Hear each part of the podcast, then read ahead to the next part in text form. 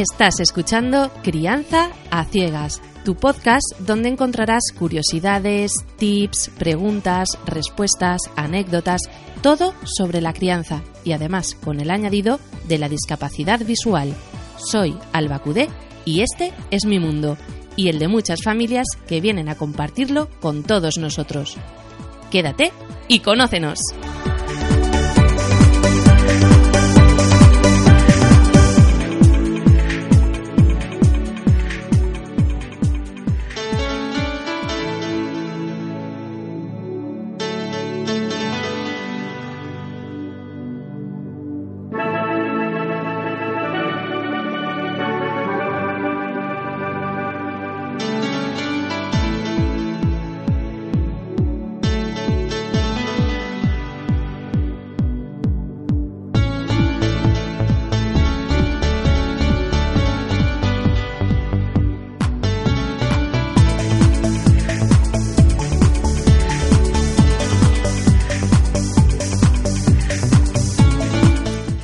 Bienvenidas, bienvenidos, mamis, papis y fans de criar.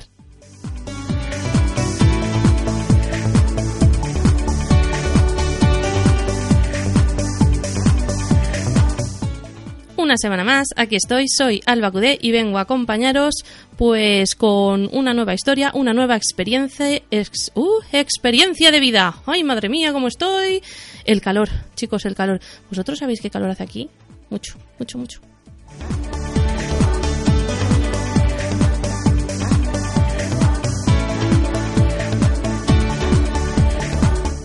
Bueno, lo primero, lo primerísimo, como siempre, daros las gracias esta vez por eh, ser tan amables y votarme en lo bueno lo que os comenté en el episodio anterior y lo que he difundido por redes sociales y por bueno por doquier em, el tema de la votación al mejor podcast del 2018 que bueno que no lo seré yo pero bueno por lo menos que se note que hay gente que, que sí que le gusta crianza ciegas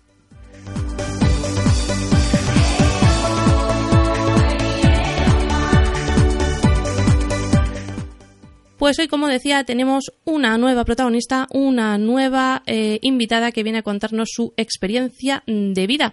Y eh, esta vez nos hablará desde México, pero antes de eso, sí, tengo unas recomendaciones literarias.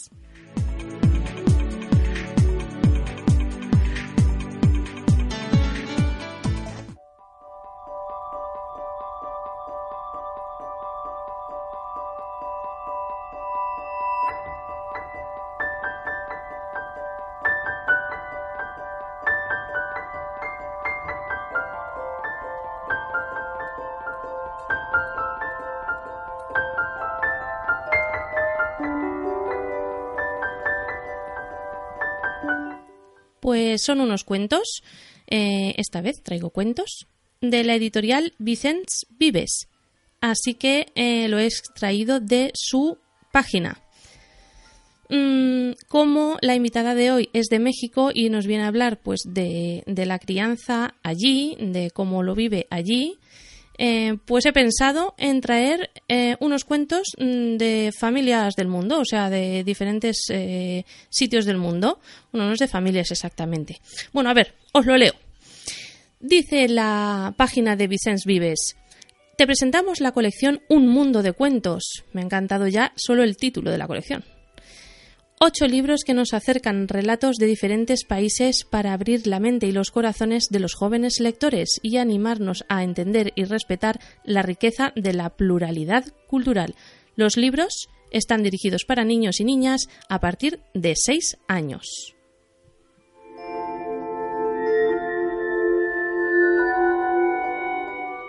Bueno, y por ejemplo, empezamos con el primero, eh, inspirado en Norteamérica el lobo hambriento se llama. En lo alto de un prado, junto a un río, un joven lobo hambriento encuentra una pequeña ovejita a la que ve como un sabroso bocado. Pero la astuta protagonista no piensa ponérselo nada fácil. Bueno, eh, son así cuentecitos, mm, digamos como fábulas, ¿no? Porque cuando los cuentos, los protagonistas son animales, eh, pues lo podríamos llamar así, fábulas. Y, la verdad es que son muy tiernos. Y como decía, pues la entradilla, que escribieron en la, misma editorial, pues eh, nos enseña tanto la naturaleza de los diferentes sitios como eh, la pluralidad de esta misma. Vamos a ver qué más. Bien, tenemos a Corea. Nunca os fiéis de los tigres, así se llama. Un vendedor se encuentra con un tigre atrapado en un hoyo cuando va camino de un mercado. Se plantea si es o no buena idea ayudarlo a escapar. ¿Puede confiar en que el tigre no va a atacarle una vez sea liberado? Claro, ¿eh? ¿Puede o no puede?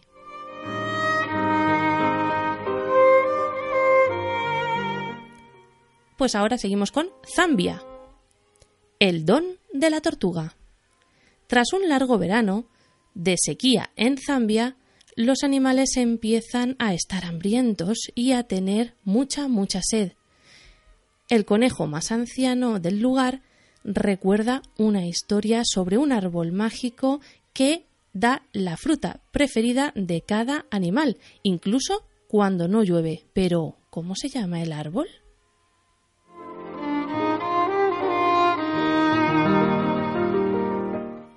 Brasil la princesa de los manantiales. La protagonista de esta bella historia es Ibura, la princesa de los manantiales.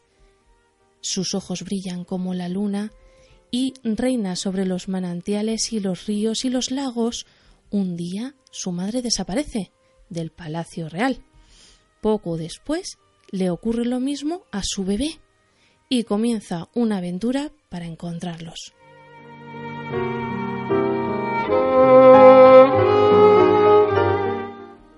A ver, a ver. Chile. Mandón, gruñón y simplón. El título de esta curiosa historia lo conforman los nombres de tres terribles monstruos hermanos que viven juntos en la Tierra de los Monstruos. Los dos mayores y más peligrosos obligan al menor, Simplón, a secuestrar a las tres hijas del rey. ¿Tendrá alguien el valor suficiente para bajar a rescatarlas?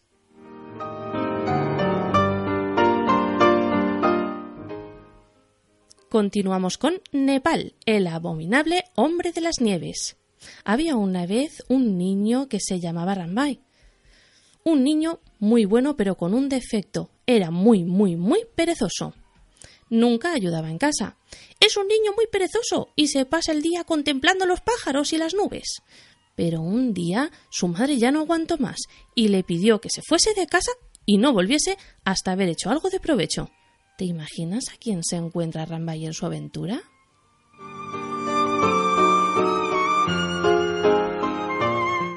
Camboya. La ingeniosa trampa de Dara. La princesa Dara y su marido Rit son dos increíbles ingenieros que les encanta diseñar casas, puentes y templos, pero tres ministros del rey envidiosos y ambiciosos de la fortuna de Dara se las ingenian para convencer al rey del destierro de Rit. Te encantará la trampa que inventa Dara para demostrar su maldad.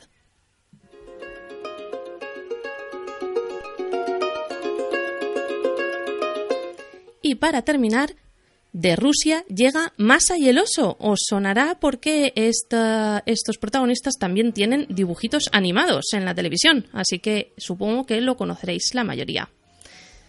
Masa es una niña que lo pasaba en grande yendo al bosque recoger moras y frambuesas. Aunque sus padres siempre le advertían de que no debía adentrarse demasiado en los árboles. Un día despistada, olvida este imprescindible consejo y se pierde en el bosque, donde la encuentra un oso, que la lleva a su cueva porque quiere que le haga pasteles para él. ¿Conseguirá Masa volver a casa?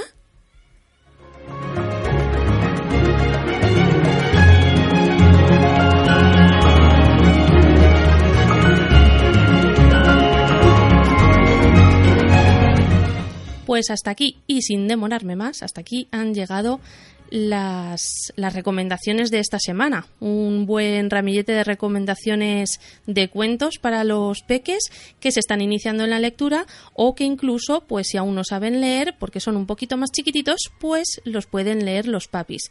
Como siempre, recomendando que si los papis son ciegos, pues que con un poquito de ayuda de algunos ojos funcionales nos los podamos adaptar al braille.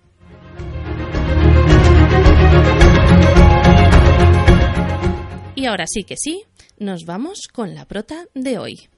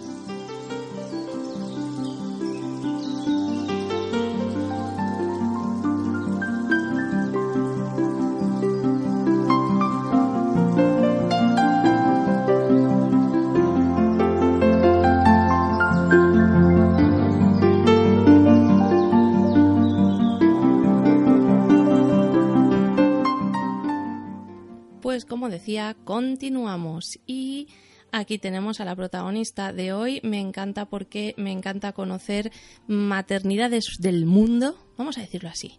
La maternidad en el mundo. igual igual este va a ser el título ideal. Bueno, pues que eh, maternidades por el mundo, porque el mundo es eh, muy ancho y largo y así para todos los lados, y tiene muchas culturas. Y eso significa que solo conocemos habitualmente las nuestras y poco más. Eh, nuestras maneras de hacer, nuestras maneras de movernos, nuestras maneras de, mm, bueno, de ponernos enfermos, de, en fin, todo lo nuestro. Pero lo de los demás, pues siempre nos genera curiosidad y la curiosidad es buena porque nos lleva a aprender. Y hoy vamos a aprender con Corina. Hola Corina, ¿qué tal? Hola Alba, ¿cómo estás? Pues yo bien, ¿tú me escuchas bien? Yo te escucho perfecto. Vale, pues Corina nos habla desde México. Corina, cuéntanos un poco sobre ti y sobre los tuyos.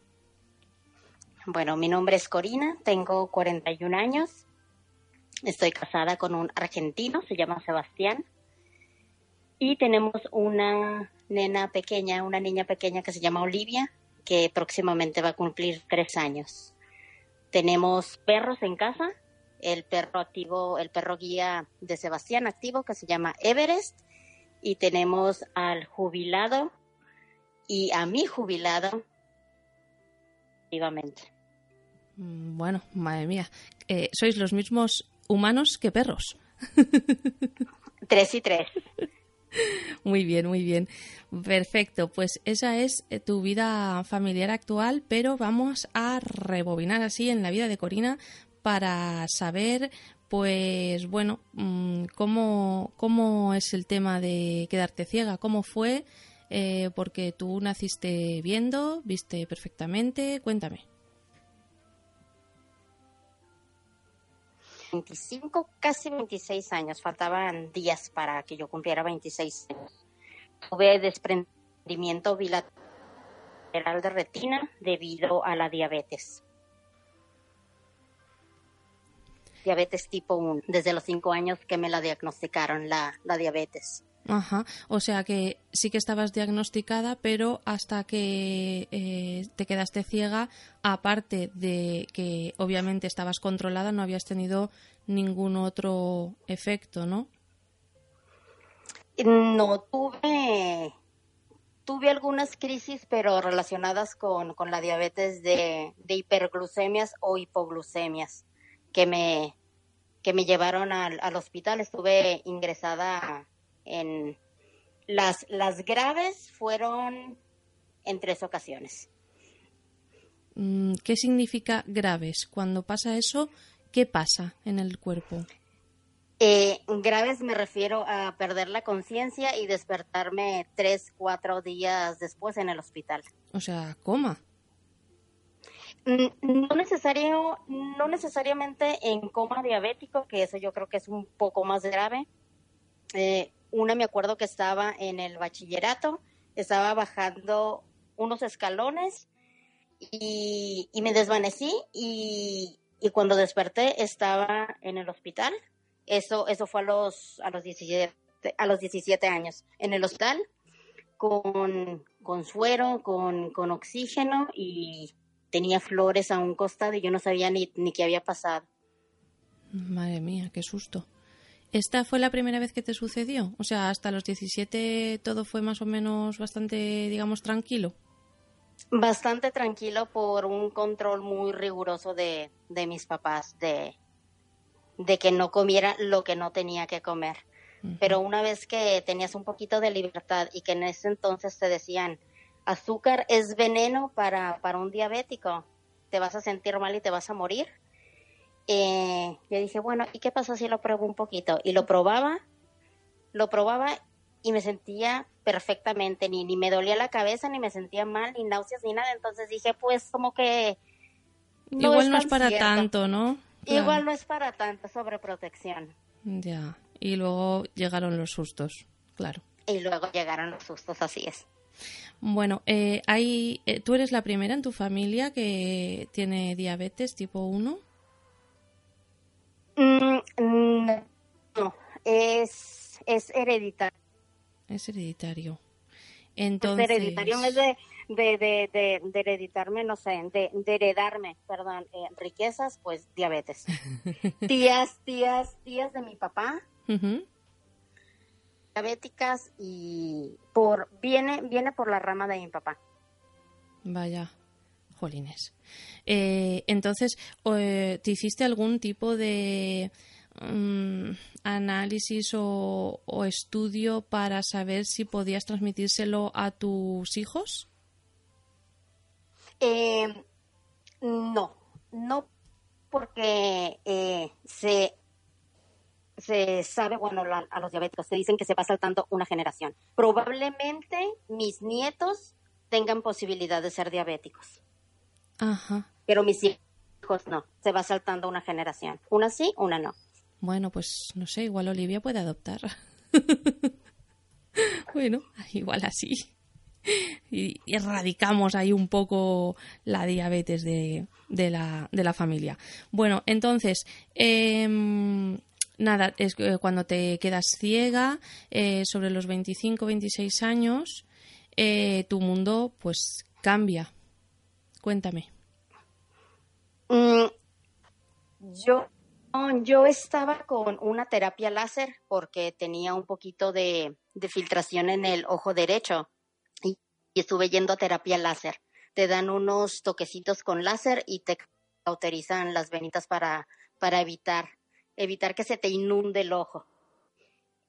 Y, y, fue muy radical lo mío, porque yo estaba trabajando, fui a trabajar normal, se me, se me cayó un lápiz, me, me agaché rápido así a, levantarlo y cuando me incorporé, mm, haz de cuenta que me cayó una cortina blanca y, y ya no vi nada. Yo me frotaba los ojos, los abría, los cerraba y yo, pero ¿qué está pasando? Como estaba en mi escritorio, tomé el teléfono, le llamé a mi mamá y le dije, no te asustes mamá, pero no veo nada. Y mi mamá me fue a recoger al, al, al trabajo y me, y me llevó con un, con un oftalmólogo, cirujano oftalmólogo. Y, y me revisó el doctor y me dijo que tenía muy, muy directo el doctor, que, que se lo agradezco, desprendimiento bilateral de retina y que, y que no se podía hacer nada en ese momento. Que me podía operar para, para colocarlas en su, en su lugar y poner una gotita de, de silicón para ponerlas en su lugar, colocarlas en su lugar, pero que, pero que no era para, para que viera, que, que, eso probablemente, por lo que nos dicen a todos, a futuro, probablemente si la tecnología avanza y la medicina, probablemente, pero de momento no. Y de momento no. Eh, ¿cómo, ¿Cómo recibieron la noticia tus, tus padres? ¿Cómo reaccionaron? ¿Te pudieron apoyar, ayudar en el proceso de, de, ese cambio tan brusco en tu vida? Mm, mi papá me dio mucho espacio. Mi mamá se fue así como a colocarme en la burbuja y que no y que no me moviera. No te muevas, no te levantes, no hagas esto. ¿Qué necesitas? Yo te lo traigo. Y le digo, bueno, mamá, voy, voy por agua. Espera, acuéstate, yo te lo traigo. Y era un constante choque con, con mi mamá por, mamá, déjame hacer las cosas. Mamá, déjame hacer las, las, cosas a mí, a mí. Déjame a mí porque... Y, y, y ya no le dije si, si te pasa algo a ti no estás, sino, y si tienes que salir con tus amigas y me da sed, ¿cómo voy a tomar agua? ¿Me, me espero a que llegues o...? y así le fui, fui, fui ampliando mi rango de movilidad en cuanto a mi mamá. Tú parece que lo asumiste bastante rápido y con bastante eh, entereza, ¿no? Por lo que dices. Eh, pues es que el doctor fue muy claro, no, no, no me dio ninguna esperanza y mamá, eh, y mamá sí. No, es que más adelante te van a operar y vas a ver. Eh, mi, mi mamá se, se fue a, todo, le, le trajeron un, un polvo de barro de, de, no sé qué parte de Jerusalén o quién sabe que tenías que revolver con agua y hacer una pasta y ponértela en los ojos, porque era la pasta como Cristo lo había hecho con sus discípulos que hizo ver a los... Le dije, mamá, ciega y con conjuntivitis, estás loca, ¿no? Mi mamá intentó todo, todo, Hay gente que, que se agarra a cualquier cosa. Eh, mi, mi abuela, la madre de mi madre, cuando perdí la vista en el ojo izquierdo y ya solo me quedaba la del derecho y de aquella manera, em, viajamos, me, me llevó a, a, un santo que yo no me acuerdo ni, ni qué santo es, no lo sé, eh, que está enterrado en Jaén, en, en Andalucía, y, y, fuimos ahí en coche y me llevó allí y nada, ahí me dejó ahí al lado de la tumba y me dijo, tú háblale, háblale al santo, tú pídele por tus ojos.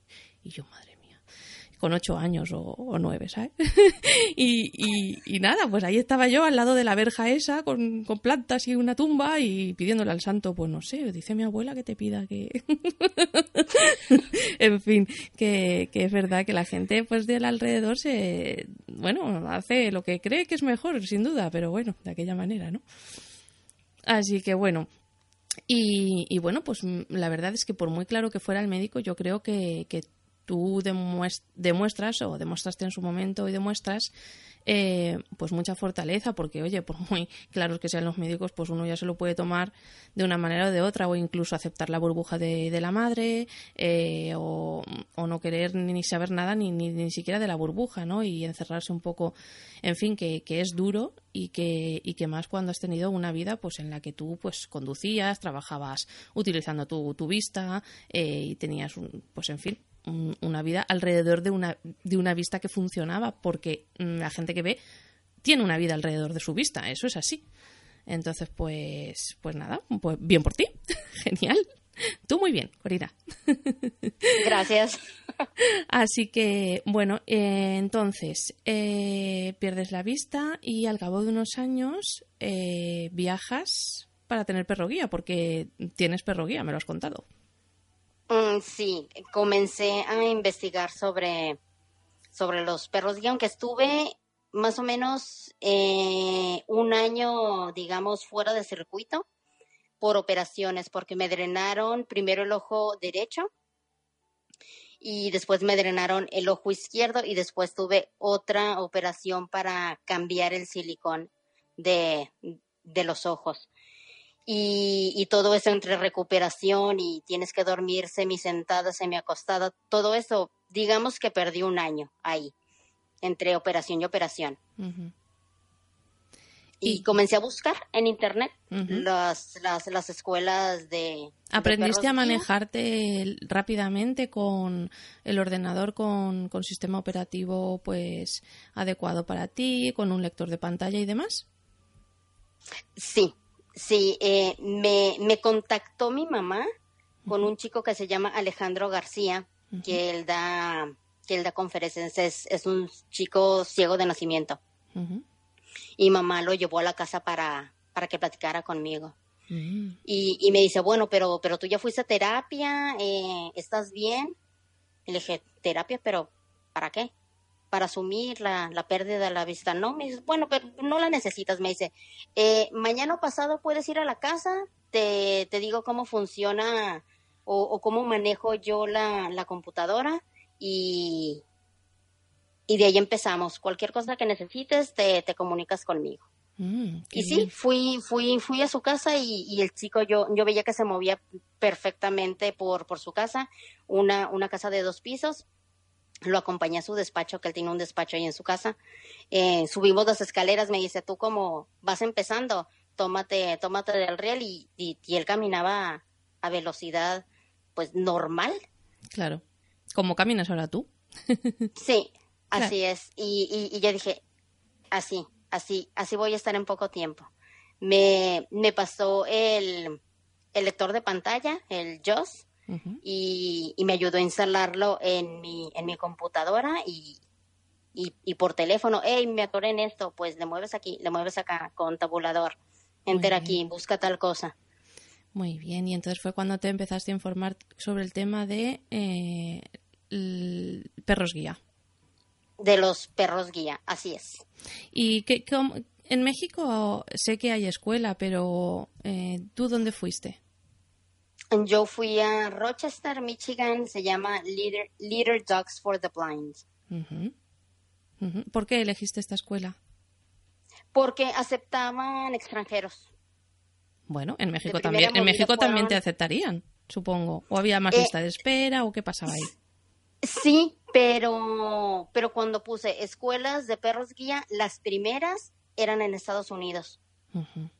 Que fue las primeras que llamé a Pilots, a, una de California, otra que está en Texas y la de Nueva York y a la de a la de Rochester. Sí, entonces me iba una por una y cuando me cuando me enviaron correo de, de Rochester dije aquí es. Ajá. O sea que mm, de la de México ni siquiera tenías noticia en ese momento. Ni sabía que existía. Pues, pues fuiste a Rochester y, tuviste, tuviste perro, eh, te volviste a México con perro y compuesta con perro y, con novio, ¿no? Eh, pues es que em, yo en el 2005, en octubre, em, fui, fui a, bueno, fue, fue cuando estuve en contacto y me dijeron, bueno, pero tienes tienes curso de orientación y movilidad y yo así como, ¿y qué es eso? Porque ni sabía. Aquí, aquí en, aquí en Hermosillo no hay escuela de, rehabilitación. Yo, yo cuando recién me quedé decía que estuve buscando y solo había una escuela que se llama Instituto Iris, pero tienes que ser eh, alumno de primaria. Para adolescentes adultos no hay. Mm. Bueno, no había en ese tiempo, ahora, ahora ya, ya hay. Entonces, eh, tú no tenías rehabilitación ni tampoco manera de hacerla. Eh, no, pero como ya había visto la, la página, les dije, eh, bueno, en su página tienen un, un, programa de orientación y movilidad express que, que dura una semana. ¿puedo, ¿Puedo ir? Y me dijeron, no, es nada más para, para americanos. Mm. Y les dije, bueno, pero es que no voy a llevar a intérprete porque yo hablo perfectamente inglés. Y me dijeron, bueno, mm, vamos a decir que tú estás saliendo de Phoenix, que es el aeropuerto más, más cercano. Yo estoy a tres horas de la frontera con, con Estados Unidos, con, con Arizona, y son dos horas más a, a Phoenix. Estoy a cinco horas de, de Phoenix, Arizona. Entonces ellos me ellos me registraron como que yo estaba saliendo de, de Phoenix, tomé el curso en enero todo nevado. Yo, yo, yo que vengo del, del desierto, tomé, tomé el curso y regresé y le dijeron, bueno, ¿y, y ahora el perro para cuando no me practica tres meses y, y, ya vamos a tener un perro para ti. Mm, Tenía fue mucho tiempo, ¿eh? no fue mucho tiempo, fue, fue muy rápido porque mandé todo en octubre, en enero ya estaba allá, en abril iba por perro y que, que ahí ya son seis, seis meses y ya con el curso de orientación y movilidad. Y y me lesioné la rodilla. Me, me lastimé la, la rodilla y, y, ya me les dije, no puedo ir porque no puedo caminar bien, porque te dicen, tienes que caminar mucho y tienes que tener mucha condición física. y, y, me dijeron, le dije, bueno, pero, pero no puedo porque ando con, con una rodillera. Bueno, te vamos a meter en el próximo curso. Bueno, vienes en agosto, septiembre. Bueno, perfecto. Y fue en agosto, septiembre. Mm. Bueno, y, y entonces, ¿a quién conociste allí? Ahí conocí a, a Sebastián, que es actualmente mi, mi, marido. Ahí nos conocimos. Entonces regresé con, con novio y con perro. Dos por uno, ¿qué te parece? Así es. Muy bien, pero mmm, nos has comentado al principio que Sebastián es argentino. Entonces, claro, cuando volviste con perro, él también se fue con perro, pero tú a México y él a Argentina, ¿no? Sí, pero es que yo jamás imaginé que iba a terminar con Sebastián. Y dije, bueno, me gusta, le gusto, que dure lo que tenga que durar el curso y listo, cada quien para su casa. Mm. y no. no, y mi abuelo me dijo, eso pasa por, es por escupir hacia arriba. vale. Pues eh, entonces me imagino que durante un tiempo relación a distancia y algún viaje que otro y finalmente, por lo que parece, él se instaló en México. Mm, sí, nos, nos regresamos, cada, cada quien a su ciudad, él a Buenos Aires, yo aquí a Hermosillo, y mantuvimos una relación a distancia, nos, nos comunicábamos diario. Yo fui a visitarlo en el 2008 Fui tres meses, él vino a visitarme un mes en el 2009, yo regresé en el 2011, otros tres meses, y hasta que él me dijo, no, esto, esto ya no da para más, o yo me voy para allá, o tú te vienes para acá, o, o ya no. Uh -huh. La relación ya a distancia no. Demasiado. A distancia y demasiada distancia también, es que... Wow. Demasiada, sí, no es como que mm. tomas un autobús y te vas a al estado siguiente. Claro. Y, y entonces, bueno, pues eh, iniciáis vuestra, vuestra andadura juntos, vuestro camino, y, y en algún momento eh, decidís ser papás. Queríamos, queríamos, queríamos tener familia, pero en el 2014 fallece mi papá, en, en octubre, uh -huh. y y yo en ese momento tenía 37 años. Y yo dije, no, ya, ya, ya con la muerte de mi papá, yo dije, si este año no me embarazo, yo ya no te, yo, yo ya no voy a tener hijos ya. Ya estoy muy grande y, y no, esto, esto ya no. Mm. Esto ya no es para mí, se me, se me fue el tiempo. Pero, pero no se fue. Pero, pero no se fue. no, no se fue, fuimos fuimos a consulta regular en enero y yo le comenté al doctor, eh, ¿te sientes bien? Sí. Eh, ¿Se te han hinchado los pies? No. Eso, eso es de, de cajón que le preguntan a un diabético. ¿Has, ¿Has tenido más sed? ¿Te has levantado? No, no, no. Ah, doctor, pero es que mmm, algo me pasa porque cuando como me hincho desde, desde el esternón, pero mal, mucho. Y me dice, mmm, ¿no estarás embarazada? Y yo le dije, no. Imposible. ¿Por qué, acabo, ¿por qué acabo creías de que no? mi periodo. Porque tuve, tuve, tuve mi periodo en noviembre, diciembre, enero. Uh -huh. Que ya recapitulando, no era un periodo normal porque era un, unas pequeñas manchas, un pequeño sangrado, nada más. Uh -huh. Y me dijo el doctor, te voy a mandar a hacer unos estudios. Eso fue un jueves. Y Sebastián, ¿estás embarazada? No, no estoy embarazada. No, no me siento ni, ni rara, ni náuseas, ni, ni nada. Nada típico del, del, del embarazo. ¿Estás embarazada? ¿Estás embarazada? No estoy embarazada. Y, y estaba tan persistente el con que sí estaba embarazada. Le dije, ¿sabes qué?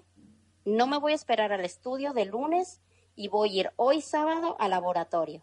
Me saco sangre y, y, ya te vas a dar cuenta que no estoy embarazada y ya. Dejamos el tema en paz. Pues fui al laboratorio, es, es el laboratorio en donde toda la vida me, me han hecho analíticas, dicen ustedes, análisis sanguíneos para, para la diabetes. Y le dije, bueno, ahí te quedas, ya, ya sabes mi teléfono y me das el resultado. No, pero está rápido, está rápido. No, no es que yo me tengo que ir a trabajar. Eh, y, y, me llamó la chica y me dice, felicidades, estás embarazada. y yo le dije, ¿qué? ¿Segura? Y ya paró oreja Sebastián. Y, y, me dijo, sí, lo corrí dos veces y estás embarazada. Más positivo no puede salir. Wow. Así que nada, mira, sí, como decíamos antes, el tiempo no se te había ido, ¿eh? No se te había pasado. Em, una pregunta, allí en México, ¿cómo, o sea, todo este tema que me has explicado, pues diabetes desde los 5 años con, el tema de insulina, eh, luego las hospitalizaciones, em, también pues esto, eh, las mm, eh, visitas regulares al médico, todo esto es público o tenéis seguro privado o cómo funciona? Yo tengo seguro público, lo, lo puedes hacer privado, pero si, si tus papás trabajan, tú como trabajador puedes afiliar a tu cónyuge, a tus papás y a tus hijos. Entonces yo tenía seguro médico por parte de mis papás. Cuando, cuando, cuando era chica, ya cuando yo empecé a trabajar, yo, yo ya estaba como, como afiliada, no, no, no estaba como, como anexo a una afiliada. Entonces es un poco como la seguridad social de aquí de España realmente, porque, bueno, pues tú con, tu seguro público tienes tu médico, digamos, de cabecera, el, que te visita, digamos, regularmente, al que le pides las recetas y todo eso, ¿no? Sí. Eh, si necesitas analíticas, pues las pides. Si, si estás enfermo, pues vas al hospital. Todo igual, ¿no? Todo igual, sí. Los, los laboratorios, los medicamentos, eh, más, más básicos. Hmm, ah, claro. Digamos, eh, bueno, bueno, pues también a, eh, bueno, pues también a los, a los enfermos de cáncer, las, las quimios y todo van, van por parte de la seguridad social. Vale, o sea que digamos que como que hay un corte en el que ya hay pues bastantes cosas que pagar, en plan medicamentos y, y tratamientos, ¿no? Si, si no tienen el medicamento que, que ellos tienen registrados, que ellos, que ellos sí tienen, que ellos sí tienen en lista, pero en ese momento no hay, tú con esa receta puedes ir a cualquier farmacia, pides un recibo y la llevas a, tu clínica y te lo y te lo reembolsan. Digo, no es automático, se tardará unos tres meses, pero te lo reembolsan. Mm. Vaya, vaya. ¿Y las vacunas, todo eso también eh, está en la seguridad social? En la seguridad social tenemos derecho a, médico de cabecera, em, especialistas, em, traslados en ambulancia, em, medicamento, laboratorio y las madres tenemos derecho a guarderías que están dentro del mismo sistema pues eh, se parece bastante a la seguridad pública de aquí de España, menos por lo de las guarderías, que ahora pues mm, ya, bueno, ahora te lo preguntaré. Cuando lleguemos al momento de las guarderías me, explicas un poco esto porque, vamos, luego dicen por aquí que tenemos la mejor seguridad pública, la mejor seguridad social pública del mundo, del mundo, ¿eh? Del mundo, porque así somos los españoles, nos pegamos muchas palmaditas. Bueno, em, entonces, bueno, pues eh, llega el momento, estás embarazada y eh, ahí empieza también una carrera de fondo en el sentido médico y de salud tuya. Cuéntame un poco cómo va eso. Sí, en la primera visita fue, fue Sebastián conmigo y nos pusieron la, la primera ecografía. Estaba de tres meses, Alba. y yo no sabía que estaba embarazada, tenía tres meses de embarazo. ¡Qué fuerte! Mira que hay gente, hay veces salen las noticias eso de que eh, da a luz sin saber que está embarazada. Y digo, pero ¿cómo no va a ser que está embarazada? Dios mío, con nueve meses de embarazo. Pero luego siempre hay gente que no se entera. Pues, tres meses te lo perdono, ¿eh? No, no sabía hasta que nos pusieron el, el, corazoncito. Uy, te perdiste un trimestre entero, nena. Pues sí, pero luego dicen que es el más feo por las náuseas y, vómitos y pues yo no lo tuve, me lo, me lo salté. Qué guay, estupendo. Muy bien.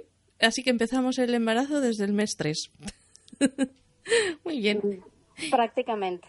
Y, y allí, eh, en la seguridad social, mm, los médicos públicos, ¿cuántos, ¿cuántas ecos te hicieron? ¿Cómo, cómo era un poco el seguimiento?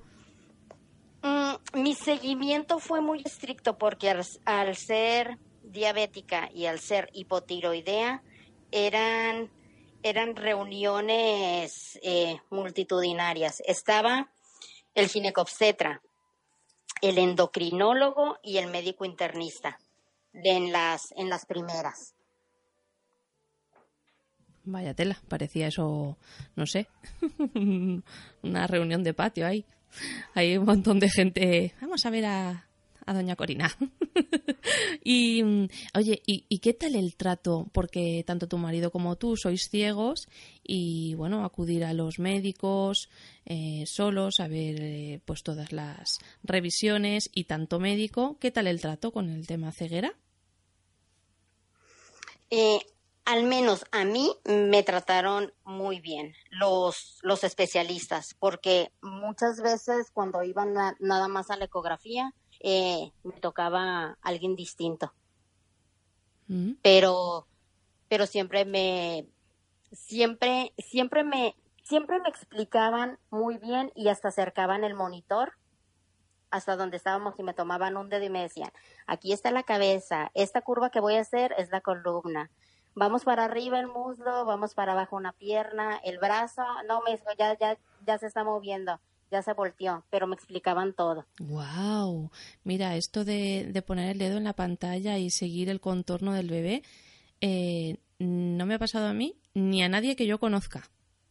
Así que, queridos oyentes, si os ha pasado a vosotros o a alguien que conozcáis, decídnoslo, porque es que Corina creo que aquí ha sido una privilegiada y me parece, vamos, chapó por esos médicos que no solo eh, te trataron a ti y a tu marido, eh, pues correctamente y con profesionalidad, o sea, sino que además tuvieron esos pequeños detalles eh, que marcan una diferencia. Así que genial. Y, mm, y bueno, eh, decíamos, con las, con las revisiones, con el tema de la, del azúcar y demás, cómo, cómo tenía que, ser, cómo lo viviste, eh, ¿te encontraste bien todo el embarazo? ¿Hubo algún percance? Todo el embarazo fue muy, muy tranquilo tuve un embarazo muy bonito, gracias, gracias al cuidado de, los doctores que el endocrinólogo decía, vamos a subir tal cosa, y el internista, no, porque le va a mover tal cosa, y el, y el, y el no se puede. Y ahí ya entró un neonatólogo, no porque ese medicamento no es compatible con un embarazo. Bueno, entonces, ¿cuáles son las otras opciones? Entonces, por eso eran tan multitudinarias mis, mis consultas. Pero es que me encanta. todos se ponían de acuerdo. Me encanta, porque es que aquí, por lo menos, todo lo que yo conozco es, tú vas a un especialista, te dicen mm, tal cosa, mm, eh, te vamos a dar tal medicamento, pero eh, si tú no le avisas, eh, tienes en cuenta que otro medicamento estás tomando por otra cosa y se lo dices y a lo mejor no son compatibles o lo que sea, si tú no lo dices, Aquí no hay ninguna comunicación, pero ni comunicación ni verbal, ni, ni por ordenador, ni, ni, ni, o sea, informáticamente hablando, ni nada. O sea, aquí cada uno va a su bola, lo que no digas tú nadie lo sabe. Bueno, en fin, la verdad, un desastre en ese sentido. Yo creo que mucho eso fue, fue casualidad, porque estaba con el endocrinólogo y en el consultorio de enseguida estaba el internista, el doctor Cardosa, y, y le tocó en la pared y le dijo, doctor, ¿puede, puede venir? Es su paciente, ¿verdad? Ah, sí, hola Corina, ¿cómo estás? Bla, bla, bla. Ese medicamento, no. Ese no. Ya, pero... Ese no. Y se hmm. empezaron a poner de acuerdo. Y, ¿sabes qué? Tu próxima visita, el, el próximo mes, porque iba todos los meses, el próximo mes, eh, déjame ponerme de acuerdo con, con ginecobstetra, con el doctor Cardosa, que es el internista, y después metieron a, nutriólogo y ya más avanzado el embarazo al neonatólogo. Buah, maravilloso, ¿eh? De verdad estoy encantada con, con la bueno con la, forma por lo menos en la que te tocó a ti el tema médico, genial. Vale, pues entonces, oye, pues maravilloso que a pesar de, de, de tener toda esa problemática hormonal y azúcar y demás, eh, todo el embarazo, pues bien. Y entonces llegó... ¿En qué semana? ¿En qué semana nació tu nena? En la 35. 35. ¿Pero porque te pusiste de parto? ¿Porque creían que era mejor? ¿Pasó algo? No, porque yo fui a, a mi médico de cabecera para que me dieran mi incapacidad por, por maternidad. Son 45 días antes y 45 días después del, del parto. Y yo fui un miércoles, eh, toda contenta porque ya voy a tener unas, unas pocas de vacaciones, me voy a poder sobar la panza bien a gusto y, y voy haciendo ya 45. cositas del, del que- bebé. Perdóname que me he quedado así un poco como en flash. 45 días es un mes y medio. ¿No? Sí, un mes y medio. Un mes y medio, o sea, se supone que después de haber dado luz, un mes y medio después, tú ya tienes que dejar a tu bebé y ponerte ahí ya al tema laboral y, y ya está. ¿Un mes y medio? un mes y medio y tienes, y tienes que es, que es, que es absurdo, tienes a las, a las mamás que, que dan pecho, a las mamás que, que sí amamantan, tienen una hora libre para ir a amamantar al bebé a donde esté, que una hora no te da ni tiempo ni para ir y venir. Pero un mes y medio es muy poquito. ¿Ves? Es muy Estaba yo muy contenta con el seguro social de, de México hasta este momento. Esto Y, ya no está bien. No está bien. y al papá le dan un día, el día del parto, nada más.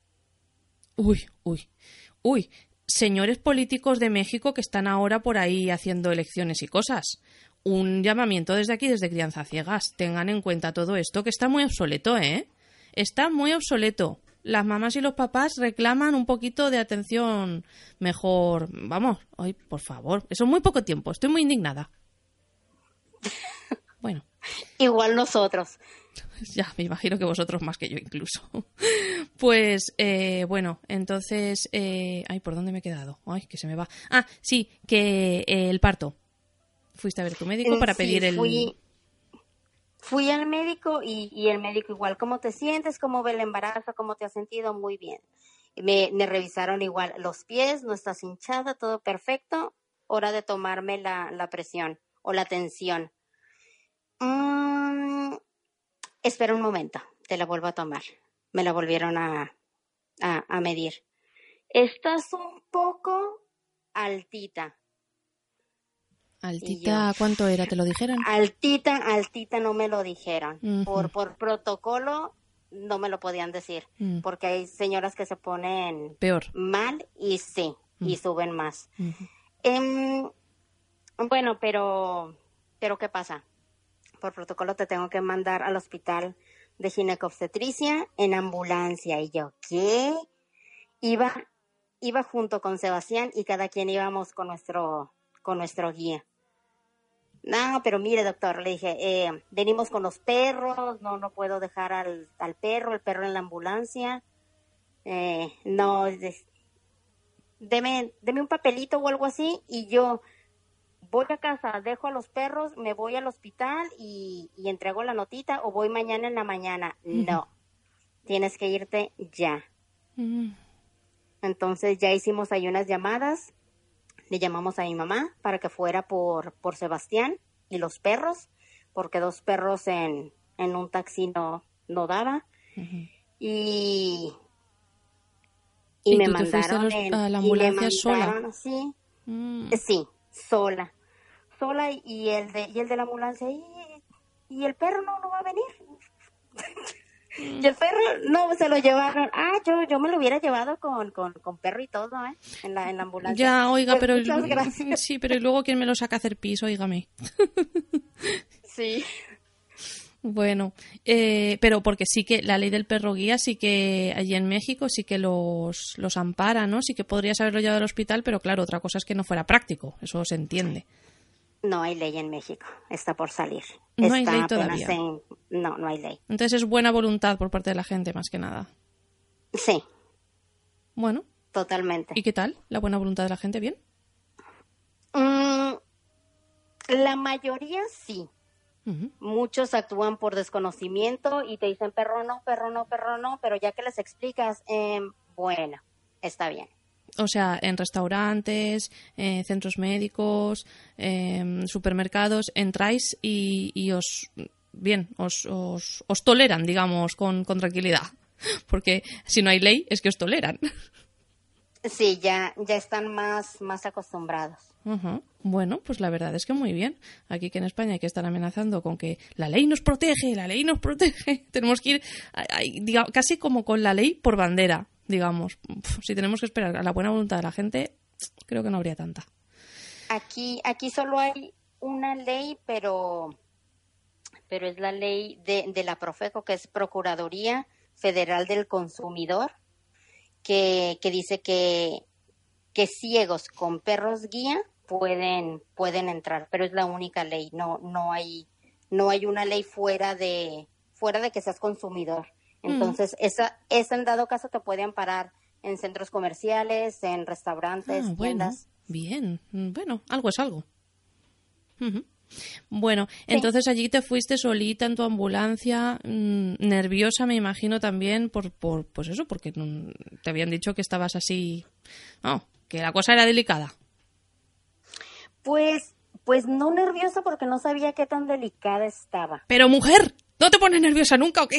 Me pongo yo aquí nerviosa solo de que me, lo, me estás contando. Pues es que me dijeron, altita, pero no me dijeron, no, estás, estás mal. Altita, pero te estamos llevando en ambulancia, Corina. Bueno, pero es un protocolo. Hay protocolo, hay protocolo. Sí, y mira lo que pasó luego. Nació una niña. Pero pues es que no me sentía mal ni, ni, nada. Y resultó que luego eso, ¿qué era? ¿Era una preeclampsia o algo? ¿O no? Le, le llamé a Sebastián y, bueno, Primero llegué y, llegué al, área de urgencias. Señora, ¿qué pasa? ¿Qué tiene? Me mandaron, di el papelito. Ay, ver un momento, se trajeron el baumanómetro. Me, uy, está altita. Está altita, camilla rápido. Altita. Altita. Pues altita, pues bueno, listo. Me subieron a piso, me ingresaron y le llamé a Sebastián. Yo pensé, antes de que me subieran a la ambulancia, yo le dije, voy y vengo, espérame para cenar. Mm. pues no, ahí me quedé. Mm. ¿Y, ¿Y qué te dijeron entonces cuando te ingresaron? ¿Ya pudo ir tu madre? ¿Estabas ya acompañada? Eso, sí, es, esa es otra cosa del, del Hospital de Ginecobstetricia del, se llama Instituto Mexicano del Seguro Social, que en el de ginecobstetricia tu marido nada más te puede visitar en horas de visita, nada más, de 4 a 6. Oh. Y la que se queda contigo tiene que ser mujer. Ah, bueno. Bueno, por lo menos. Mm, mira, aquí, aquí en, en lo que era. Eh, bueno, yo como tuve un embarazo bastante malo con, con Cosita, pues fui bastantes veces a urgencias, por desgracia. Y, mm, y en la parte Mm, bueno, una vez ya te pasas, digamos, la primera parte de urgencias y ya te meten en urgencias de ginecología, ahí no podía estar eh, Miguel Ángel. Tenía que estar o yo sola o, como mucho, pues eh, con, con, una mujer, como dices tú. Porque, claro, por allí pasan que si que si camillas con, con mujeres que van a paritorio, que si no sé qué, que si no sé cuántos, y pues no pasan hombres. Así que la verdad que un poco pena, pero, pero aquí también es así, por lo menos en el hospital que yo estuve. Y, y entonces, pues ya sí que estabas acompañada por tu madre y, ¿qué? ¿Y qué pasó? Eh, me, estaban tomando la presión cada, cada hora y medicamento. Y dije, bueno, eh, le volví a llamar a Sebastián y le dije, para mañana me van a dar de alta. De seguro ya, ya con el medicamento ya. Pero cuando le llamé le dije me voy a quedar otro día y probablemente el resto del embarazo. Mm. ¿Qué día, qué, cuándo fue eso? ¿Qué día estamos hablando de más o menos? Mm, cuando le llamé era el miércoles 29 de, de julio. Le, le, llamé en la noche, me, me voy a quedar, pero, pero mañana te llamo ya cuando me den de alta pues, pues no, me, dejaron ingresada. Sí. Y, pero tú te seguías sintiendo bien. Sí, llegaban y, y cuando me tomaban la presión, dolor de cabeza, no, pero, pero ahí sí las, las, las enfermeras veían su, su tablita, su, su placa, y, y ni me volteaban a ver a mí. Dolor de cabeza, no. Zumbido de oídos, no.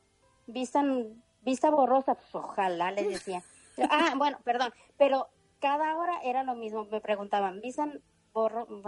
Nos la saltamos. La siguiente, ¿te sientes mal? No, no me siento mal, no me siento mal. Ya me quiero ir. Vale. ¿Y al día siguiente qué pasó? Y el jueves en la, en la mañana ya le llamó Sebastián, le dije, me van a dejar aquí ingresada, me van a hacer unos estudios. El jueves en la mañana, eh, casi mediodía, me, me bajan a hacer unos estudios, me miden el nivel de líquido amniótico, estaba perfecto. Revisaron a Olivia, estaba perfecta, ya, ya dada vuelta, estaba todo bien. Y, y el jueves por la noche yo sentía que Olivia se estaba, se estaba moviendo mucho, pero mucho, mucho, mucho, y como que no encontraba una posición eh, cómoda. Mm, y esa noche se quedó conmigo una, una amiga mía y le dije, llévame al baño. No, mm, te tienes, tienes que hacer pis en, en el cómodo. La cuña. mira, llévame. Sí, la cuña, sí, llévame. No, aquí pues bueno. Eh, me dijo, uff, yo, uy, ¿qué? Sangre. Sangre, ay.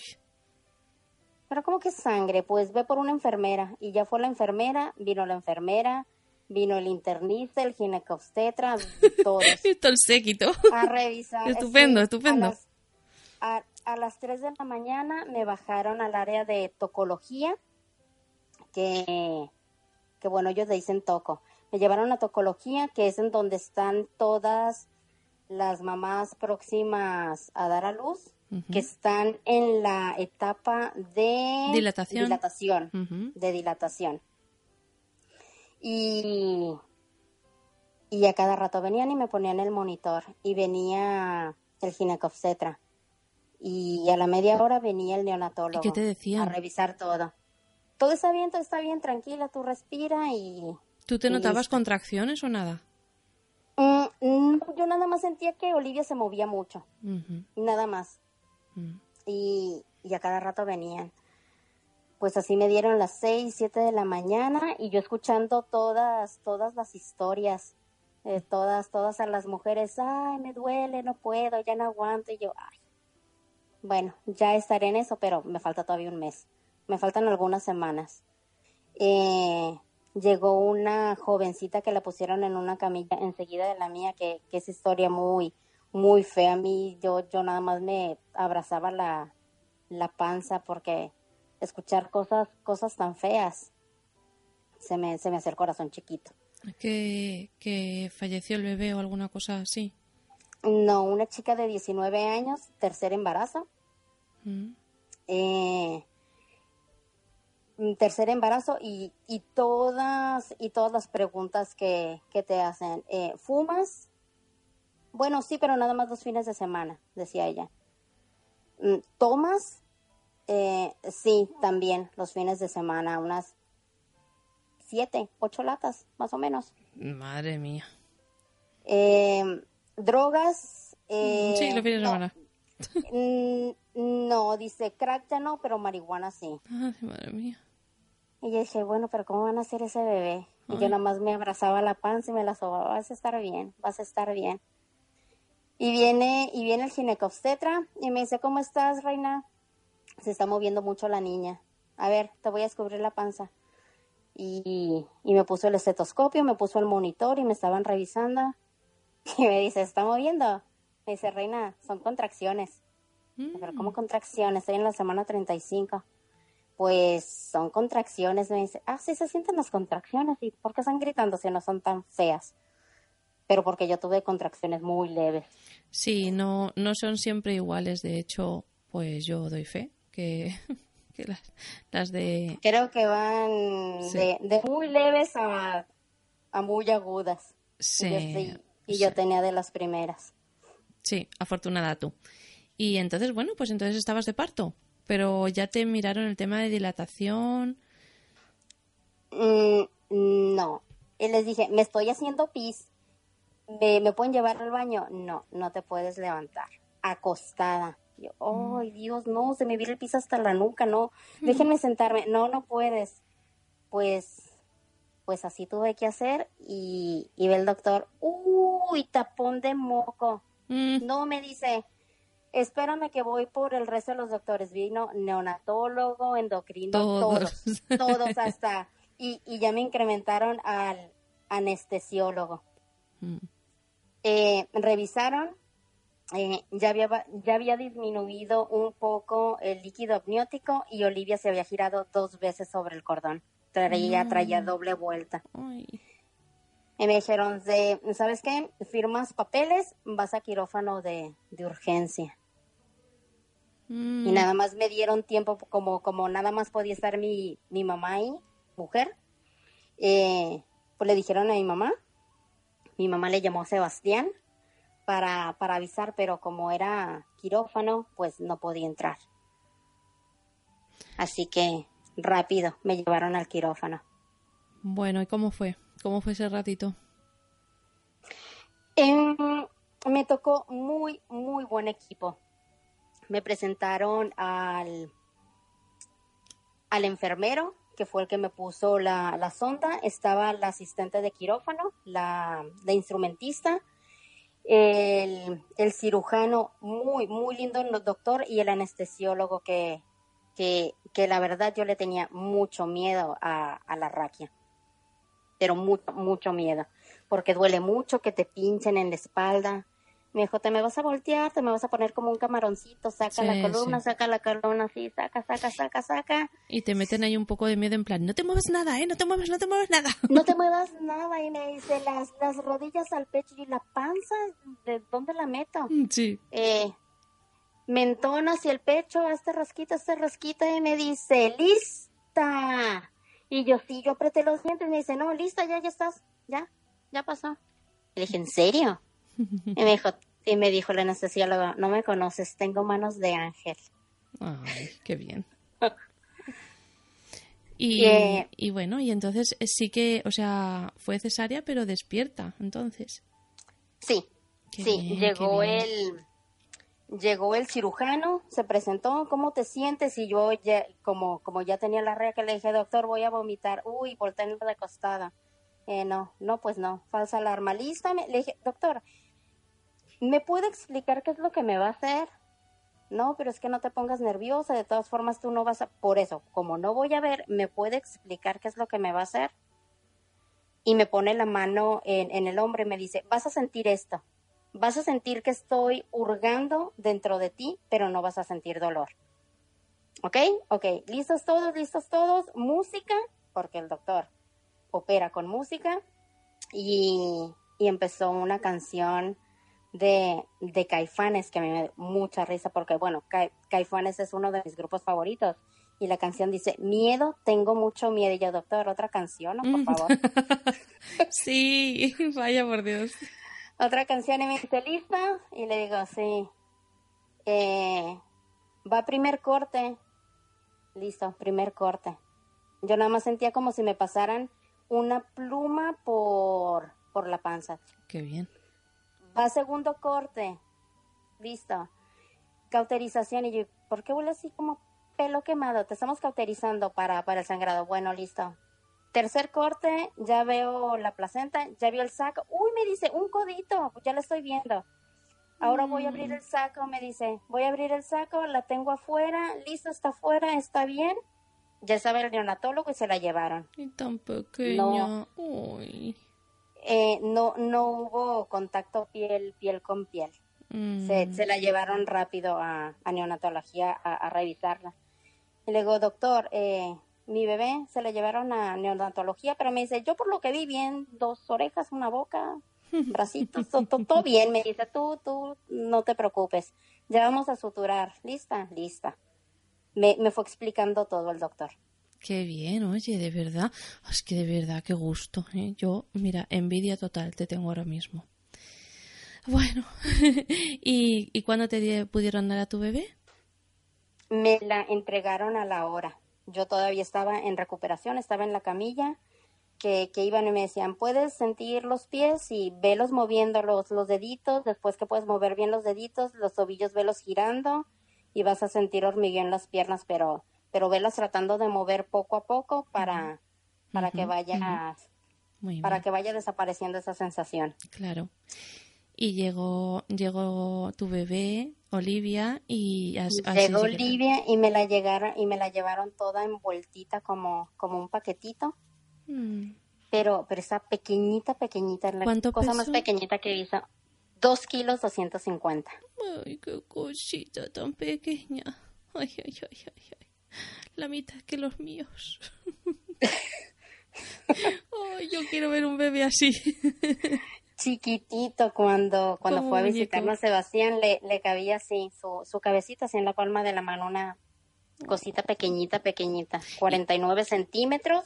Y ni lloraba, ¿o qué? No sabía ni llorar. Sí, sí pues, cuando, cuando me la trajo el neonatólogo, eh, me dijo, le tuvimos que poner oxígeno porque, mm. porque no estaba respirando bien, un, mm. un casquito y por precaución se lo dejamos otra media hora, por eso te la traigo hasta ahora, pero me dice, nos tardamos también un poquito porque tenía hambre y se tomó una onza, ya comió.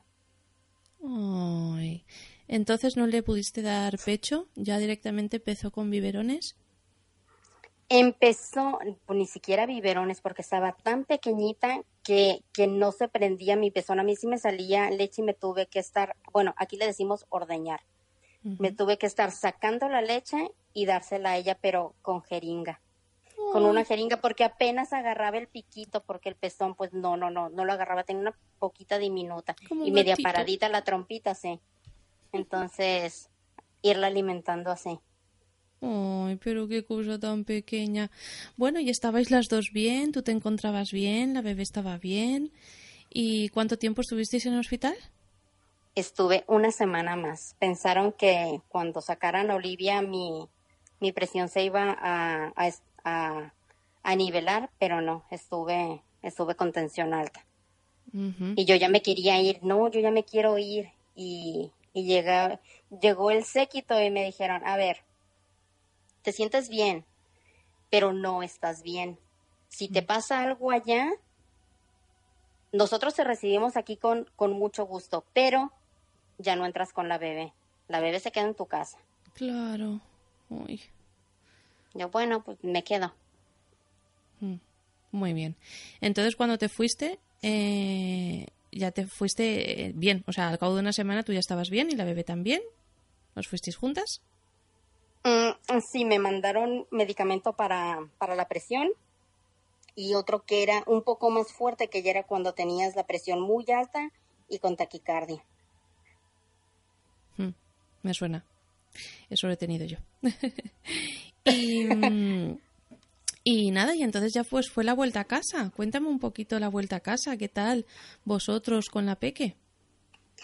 Aquí en México es muy común que la recién parida o la recién eh, mamá, la nueva mamá, esté en, en casa con la mamá para ayuda. O la mamá se va a la casa o tú te vas a casa de mamá. Mm. Muy bien. Eh, para, para la ayuda. Pero te ayudaba con la bebé, te ayudaba con la casa, te ayudaba con tus cosas. Quiero decir, ¿tú podías cuidar de tu bebé o, la mamá se metía mucho en medio?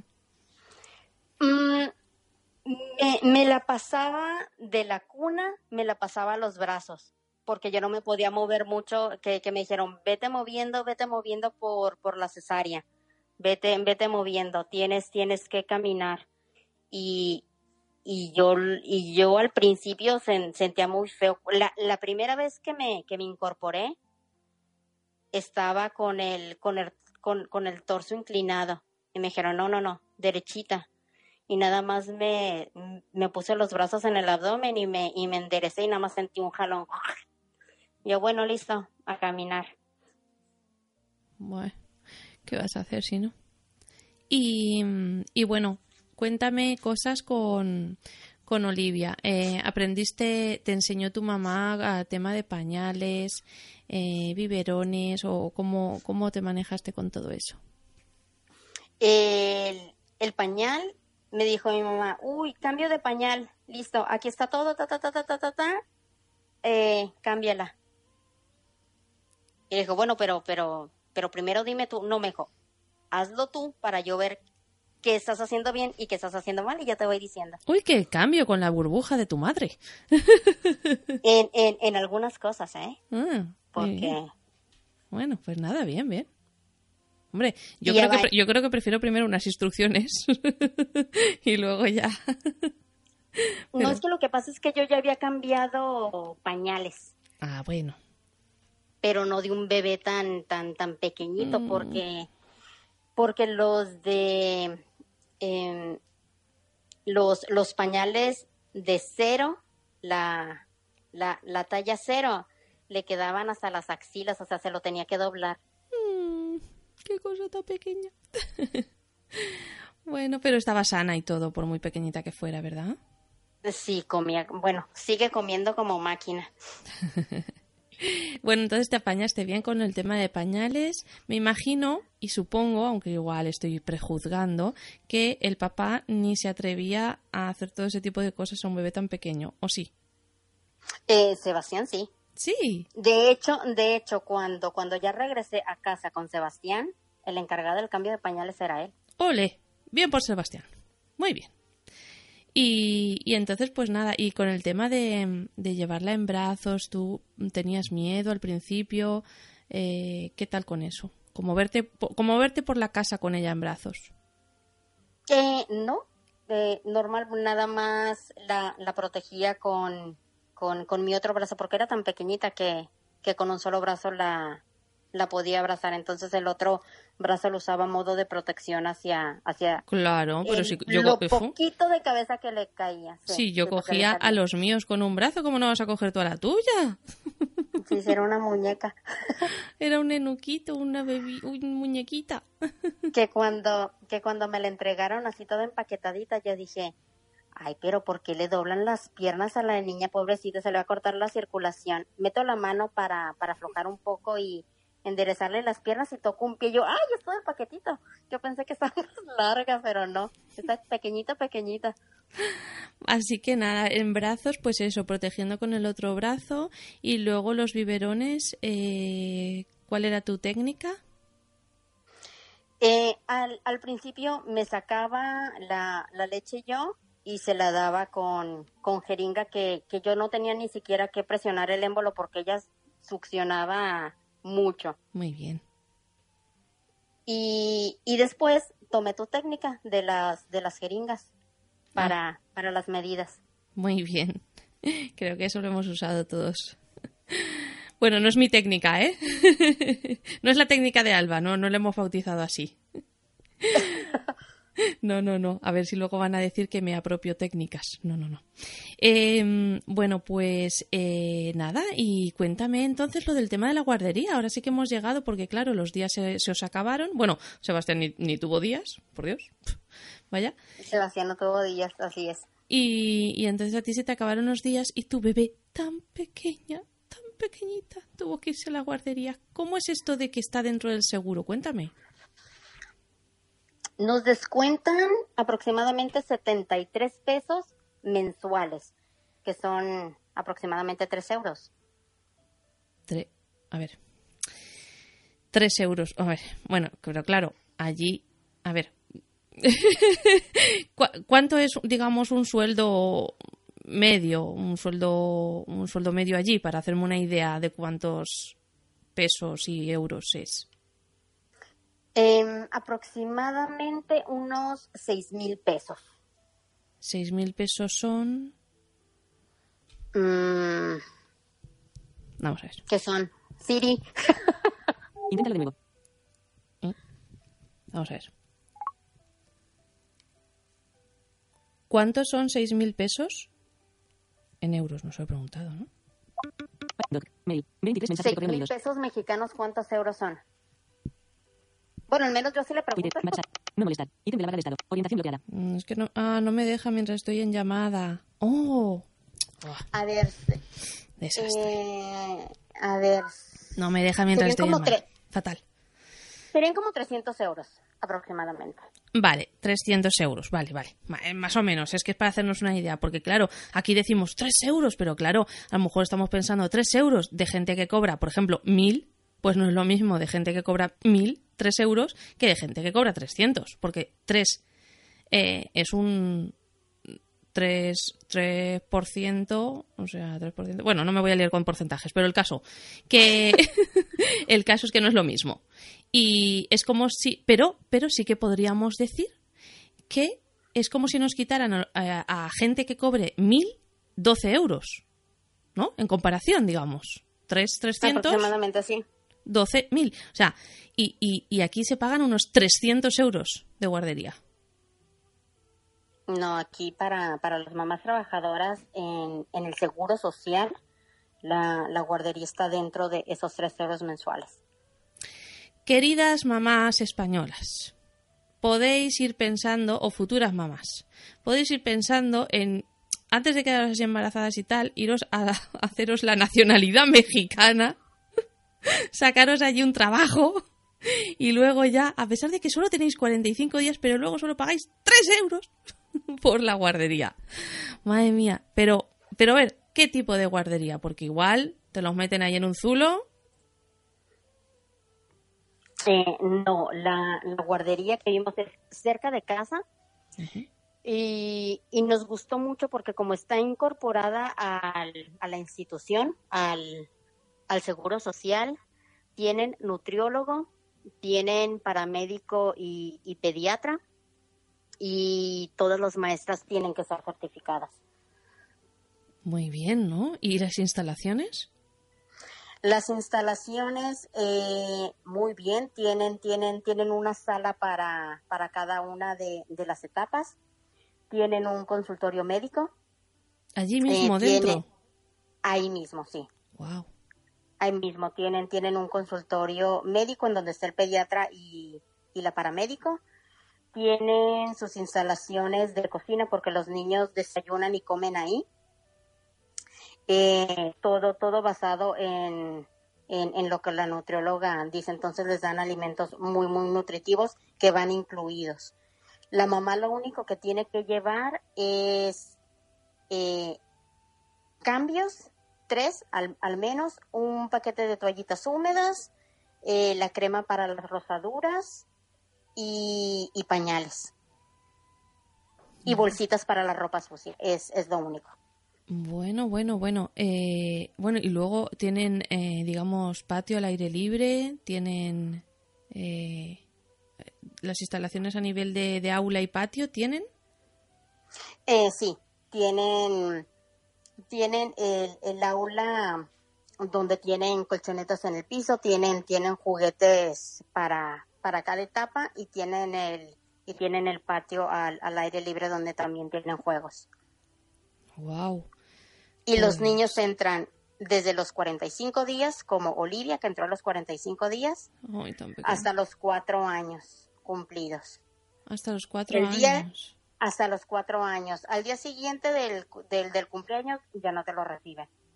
¡Guau, jolín, qué estrictos! Sí, sí, Bueno, porque... Da igual que cumpla en julio que cumpla en febrero, ¿no? Vale, fuera. Sí, eh, por ejemplo, Olivia cumpleaños el 31 de julio, para el primero de agosto ya no me la reciben.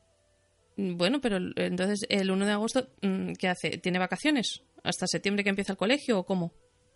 Eh, sí, Ajá. así es. Bueno, vacaciones, que, te, que tienes que acudir a tu madre o a, o a una cuidadora o a quien sea para que te cuide la niña, claro. Sí.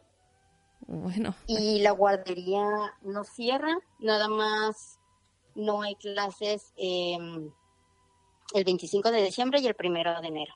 Son, son los únicos días. ¿y, y em, el horario es eh, todo el tiempo que la mamá esté trabajando? ¿Se acoplan al horario de, de trabajo? Tú puedes dejar al niño a partir de las 7 de la mañana y la guardería cierra a las 4. De 7 a 4. Y todo ese tiempo entra dentro del mismo, del mismo precio. Sí, Vaya, estupendo. Jolín. si Estoy- tú entras a las si tú entras a las 9 puedes llevar al, al niño a las 8 de la mañana, ocho y media. Sí, sí, sí, sí. Vaya, pues no, no sé, me, me encanta. Me encanta, digamos, eh, cómo está organizado, ¿no? Y, Está muy bien, está muy bien organizado. y luego ahora otro tema eh, muy interesante es eh, cómo es eh, la ciudad en la que vives tú, que has dicho que estás en el desierto, pero bueno, no nos vamos a imaginar que estás ahí entre cactus, ¿no? Quiero decirte. Vamos a ver, explica- explícanos un poco cómo es la estructura de tu no, ciudad para saber cómo os movéis por ahí. Herm- algo de Sonora. Eh, era una ciudad muy, muy pequeña, pero ha crecido muchísimo y ha crecido muy mal. O sea, em, no organizadamente. Eh, las, las banquetas son muy estrechas y como en cualquier país latinoamericano hay muchas cosas atravesadas, eh, las banquetas rotas, eh, puedes en, en una misma cuadra puedes subir tres escalones y caminar todo el frente de una casa, después bajas otros dos escalones eh, y, y te puedes encontrar algo ahí, después subes otros dos, es, está muy, muy, muy desigual. Muy desigual, claro. Vaya. Entonces no, no es fácil moverse por ahí con, con bastón De- o incluso con perro, vamos. No, incluso con perro no, hay veces que no cabemos el, el perro y yo, Ya. Y no cabes, o, o pasas primero tú o pasa primero el perro. no es que sea un trozo de la ciudad así, sino que en general toda la ciudad es así. La gran parte de la ciudad es así. Jolín, qué desastre. Qué desastre, señores sonorienses. ¿Cómo se llaman los de Sonora? Sonorenses, Sonorenses, casi, casi, casi lo he dicho bien. casi. Bueno, y, y entonces para, para desplazaros, por ejemplo, para la guardería, bueno, que decías que no estaba muy lejos de casa, pero para el trabajo, para la compra, eh, ¿cómo soléis hacerlo? Porque yo creo que allí está más instaurado algunos temas móviles que aquí no tanto. ¿Cómo os movéis por allí? Bueno, aquí nos, nos solemos mover eh, con Uber O, o la gente se mueve en transporte público.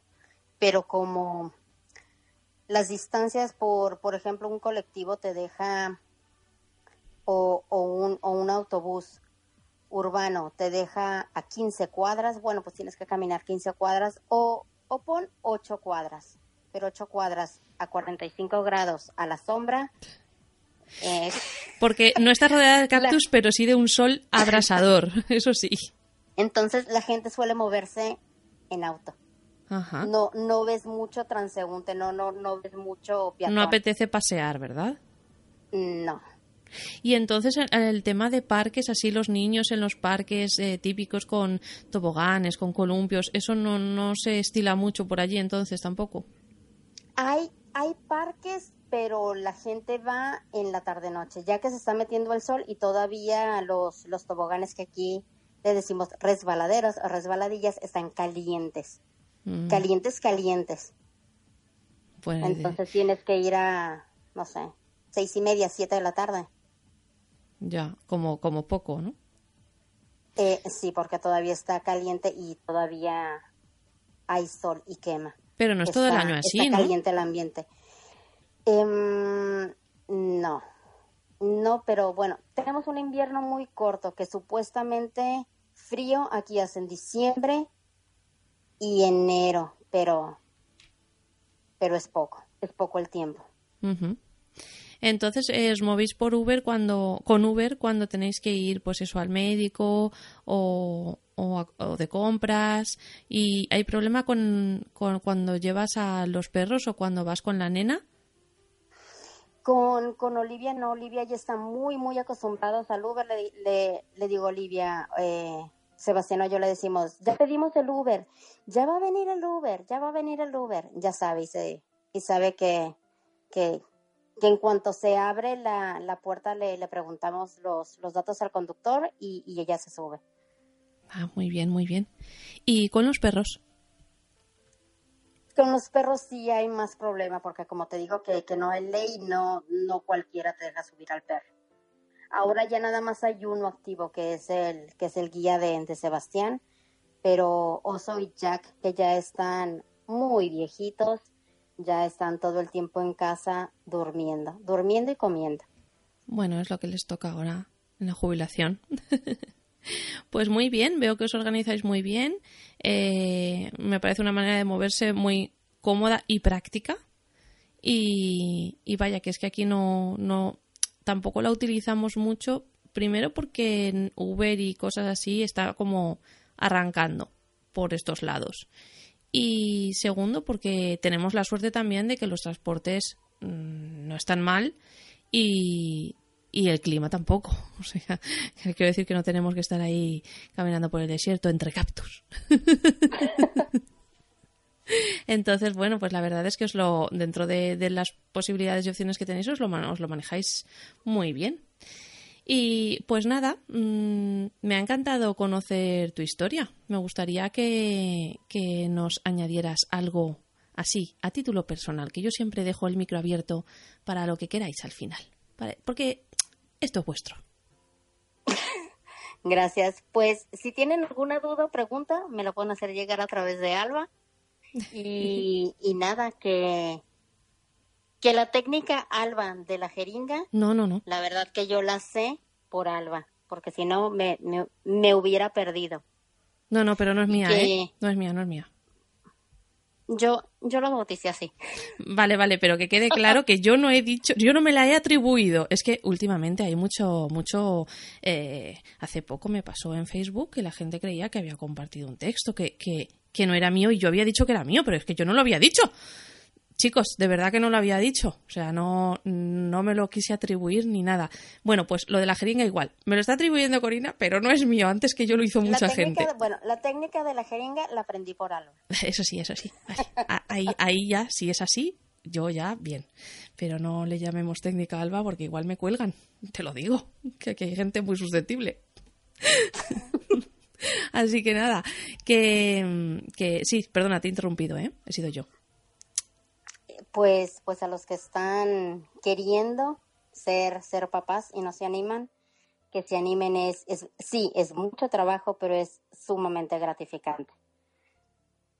Como yo creo que eso lo decimos todos, que nos lleva mucho, mucho, mucho quebradero de cabeza, muchas preocupaciones y yo creo que es que las preocupaciones empiezan desde el mismo momento en el que te quedas embarazada, piensas ya cositas de, del bebé, pues pues esto le estará afectando, o si hago aquello, o si me tomo esto, o lo que sea, desde ese momento creo que hasta que te mueres. O sea, hasta que la madre se muere, no deja de ser madre. Es madre para siempre. Da igual los años que tenga el hijo. Eso es así. Así es. Así es.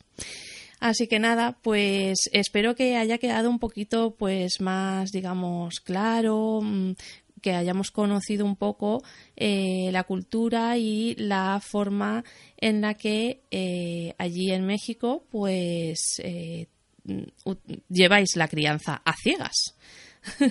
Nunca mejor dicho. Así que muchas gracias Corina por este ratito tan agradable. Espero que hayas estado a gusto. No, y... por favor, gracias, gracias a ti. Y esta es tu casa para cuando quieras, así que, así que nada, un abrazo muy fuerte y nos seguimos escuchando. Perfecto, hasta luego. Where is my stars in heaven's wall? Where is my strength? I need it now.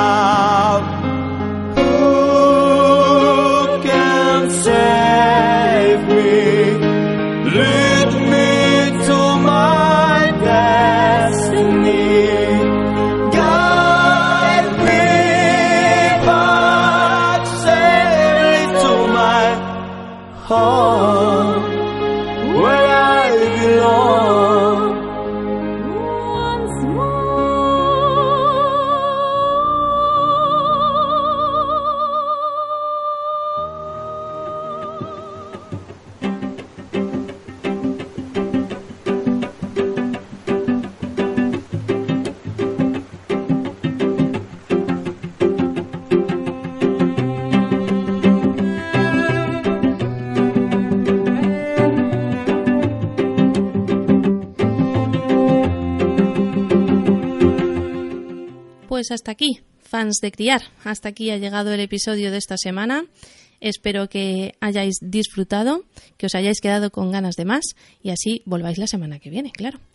Bueno, eh, lo dicho, encontradme en Twitter con arroba albacude, a l b a c u d e en el correo electrónico alqme1980 arroba gmail.com y bueno, y poco más. pues nada, que muchas gracias como siempre por estar al otro lado. Se os quiere y hasta la semana que viene. ¡Mua!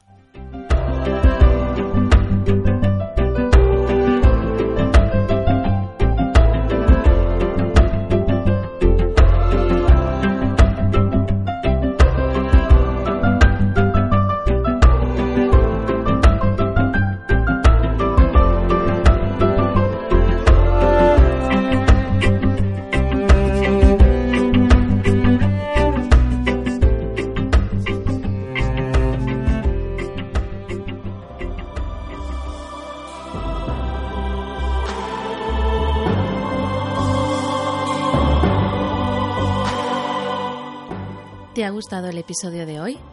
Dale al like y comparte. Encontrarás Crianza Ciegas en iVoox, iTunes y gestores de podcast. Sígueme en Twitter, arroba albacude y hasta la semana que viene.